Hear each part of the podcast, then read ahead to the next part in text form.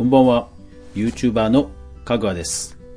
リスナーの皆さん、今日も一日お疲れ様でした。いや、今日もバタバタとした日常が過ぎていきました。よろしくお願いします。えー、私事で恐縮なんですが、えー今日はですね、あのー妻のお父さん、要は義理のお父さんですね。えー義理のお父さんが 他界をしまして、今年に入って、えー親族がですね、二人もお別れをするという出来事が続きまして、いやー、ちょっとね、今日は一日、へこんでましたね。さすがにへこんでましたね。うん、まあ、もちろんある程度、えー予測はできたというか、まあ、そういう状況ではあったので、覚悟はしていたんですけども、まあ、続くなと。まあ、去年の、えー父の他界から含めて、ちょっと続くなぁということで、うん、まあまあ、問題ないですけど、まあちょっとどんよりした気持ちで、えー一日過ごしていました。うん。まあ仕事の方もですね、コロナショックとも言えないぐらい、まあ、未曾有の不況に入りそうな感じなので、えー、なんか3.1インチの頃のような混乱も、なんか見えてきそうで、一末の不安を感じております。私は本当に凡人なので、おろおろすることしかできないんですけども、ねでも、力強く生きていかなくてはいけませんから、もう頑張るしかないですよね。うん。さて、えー昨日ですね、えー本の話をちょっとしました。1秒で掴む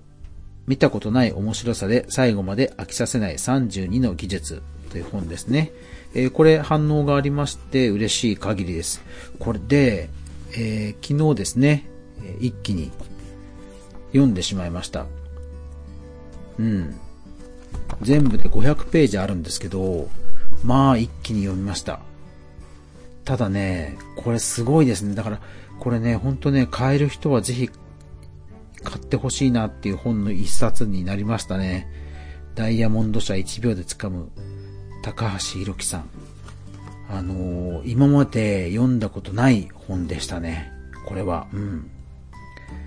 本当に。なんでしょうね。その、この、この方って、要はテレビディレクターでもあるんですけど、まあ、そういう意味ではその映画とかもね、詳しいですし、映像は当然詳しいですし、あと報道っていうのにもね、詳しい。で、そういう中で、あえて本を選んだ。ですからその本じゃなきゃ味わえない体験が実はこの中に入ってました。うん、これはね、びっくりしましたね。久しぶりにその本を読むではなくて、本を体験するっていう、あのーうん、経験ができたのは本当貴重でした。で、500ページある、そのもとんでもなく分厚い理由も最後に明かされるんですけど、うん、これはね、なんでしょうね、そのテレビってね、ほらチャンネル変えられたらおしまいじゃないですか。ですからその、どうやって引っ張っていくか、興味を持続させるか、ということを本で実行するとこういうことになるんだっていうね、伏線の回収がなんとも痛快でした。これはね、びっくりですね。私も久しぶりになんか本を読んですげえと思った、うん、本ですね。うん。まあ、あの、書籍で言うと、あの、私の、まあ、ゲーム実況のジャンルで言うと、えー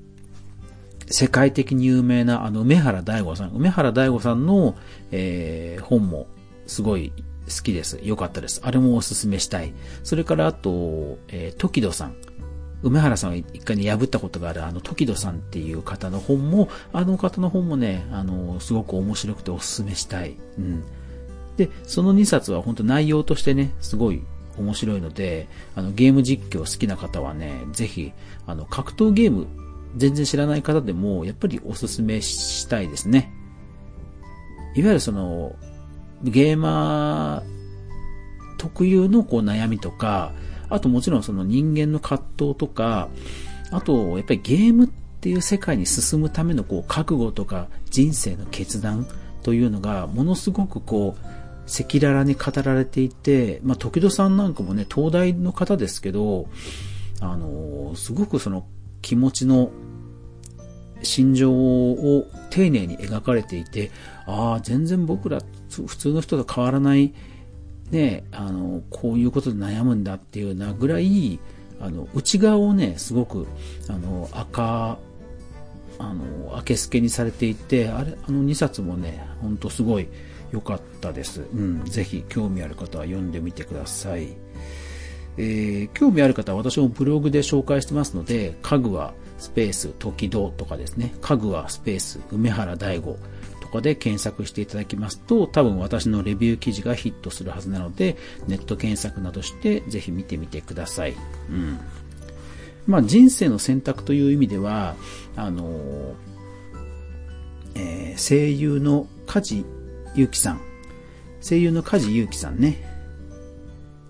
うん。あの方の本も、うん、なかなか良かったです。中学生とか高校生の頃の進路選択の、えー、気持ちを打ち明けた本で、ああ、こういう人生を歩まれてたんだっていうのがね、すごい分かって、あの本も、その本、梶さんの本も良かったですね。うん。で、今回私がその読んだ高橋さんというディレクターの方の本は、えー、紙の本で読んだんですけども、実は私は普段は、えー、電子書籍で読書をしています。紙の本はま場所を取るというのもあるんですけども、可能であれば私は電子書籍で本を読んでいます。えー、その方が早く読めるからです。と言いますのも、私は電子書籍を、え読むのではなくて、え耳で聞いています。つまり、音声読み上げで読書をしてるんですね。で、えっ、ー、と、電子書籍が、え普及し始めた頃、まあ今からもう何年も前ですけども、あの、いろんな読み上げアプリ試したんですね。で、Android、それから Apple、両方でも試しました。で、今ね、Kindle とか、角川のブックウォーカーとか、紀ノ国屋とか、いろんなアプリがありますよね。iBooks とかね。で、えー、いろんな書籍で読み上げを試したんですが、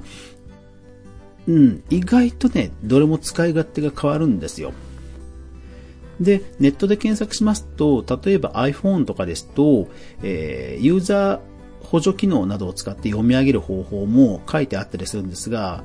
えー、その方法も試しましたが、うん、私の使い方としてはちょっと想定している使い方と違っているので、えー、私は、えー、Android で読書をしています。何が違うかというと、えっ、と、Android の Google Play で買った書籍については、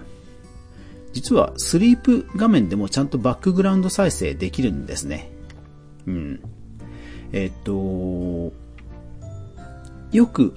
あるのは、あれなんですよね。スリープしちゃうと、その読み上げが止まっちゃうというアプリが実はほとんどです。うん。で、えー、っと、iPhone の iPhone で Kindle を使って読み上げを使って、え読ませると、えスリープしてしまうと、読み上げているページ、1ページで終わってしまうんですね。で、スリープさせないで画面をつけたまま、えー、表示させておけば、読み上げをちゃんとページ送りしてくれます。ただまあ、さすがにあの、画面をね、タッチしちゃったりとか、えー、することも当然あるので、移動しながら使うという意味では、スリープ画面の対応、バックグラウンド対読み上げがもう必須だったんですが、えー、Android の Google Play は実はそれ対応しているんですね。なので、えー、それで1.5倍速で聞いて読書をしています。もちろん気になるところがあれば、画面をタップしてパラパラとね、えー、チェックするということもしますが、えー、それでほぼ読書量が、えー、激増しました。うん。なるべく月にえ2冊は読むようにしています。えー、SNS ですとね、やっぱりこの情報が流れていってしまうだけなんですが、やはり読書というた読書というね、情報収集は、まあ、やっぱり体験になるんですよね。うん。ですから映画を見るでもいいですし、コンサートを聴きに行くでもいいですし、えー、何かちゃんとまとまったコンテンツをちゃんとね、えー、吸収するっていうのは体験になるので、やっぱり人生を豊かにするなという気がします。情報収集や、えー、瞬時の判断をするときの情報収集としての、まあ、SNS はね、もちろん重要には間違いないですけども、いわゆる自分自身の人生を豊かにする、自分自身の、えー、スキルアップや知識量を上げるという意味では、やっぱり使える、えー、身につけていかなくてはいけないので、やっぱり体験が必要なんですね。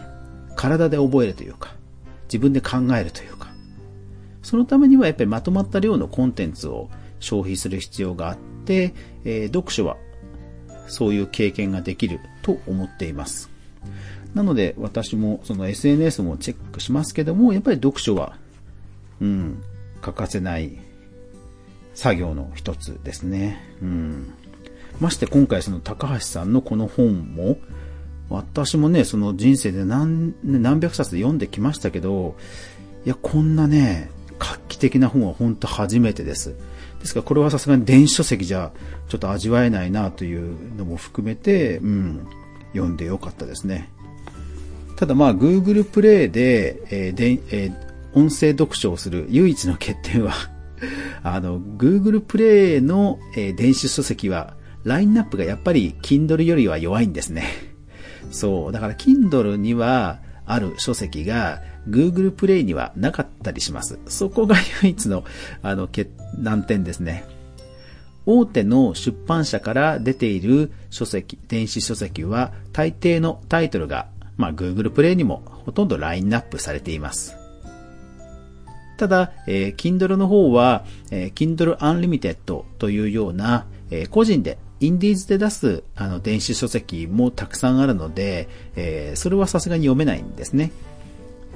で、電子書籍というのは残念ながら、えー、アメリカのアマゾン、最先端のアメリカでさええ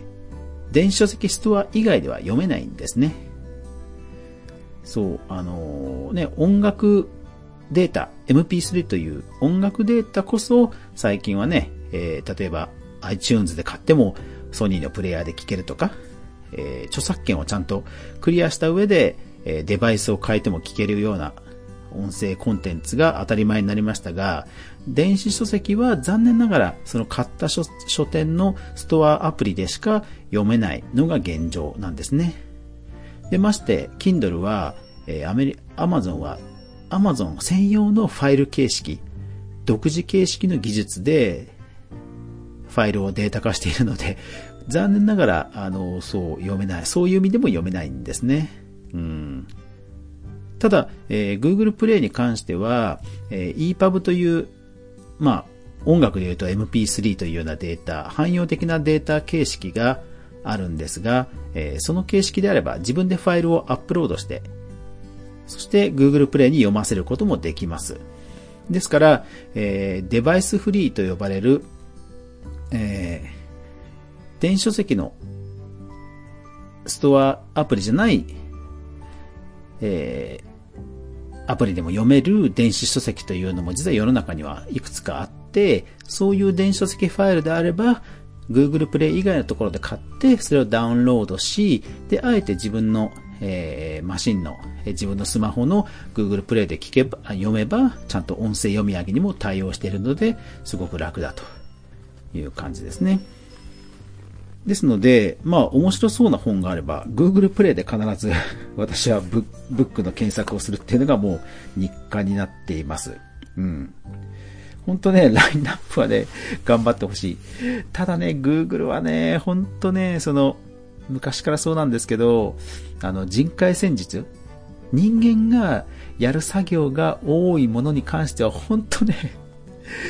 あの、うん、発展しないんですよね。うん、なんかね。とにかく Google という会社は自動でコンピューターに何かをやらせるというテクノロジーに関して関してはものすごく前向きな会社なんですけども何でもかんでもコンピューターにやらせようということ以外は、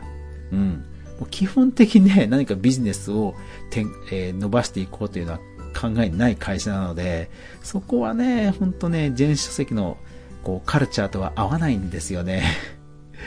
なので多分ラインナップも増えないんですよね。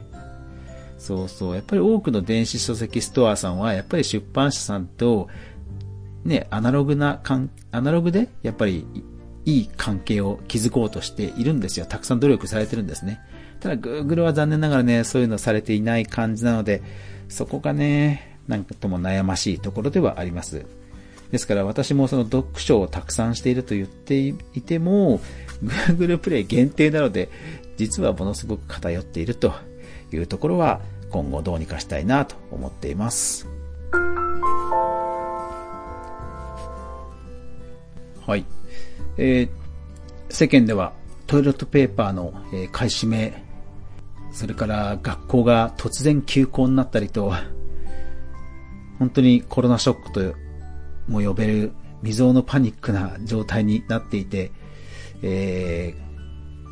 ー、さらに海外ではこうした日本の対応がかなり不評ということで、海外に住んでおられる日本人の方がものすごく苦労されているという話も聞きますし、うーん、早くね、この状況がなんとかなってほしいなと思う次第ですけども、粛々と毎日をこなすしかありませんね。まあ、問題ないです。とにかく、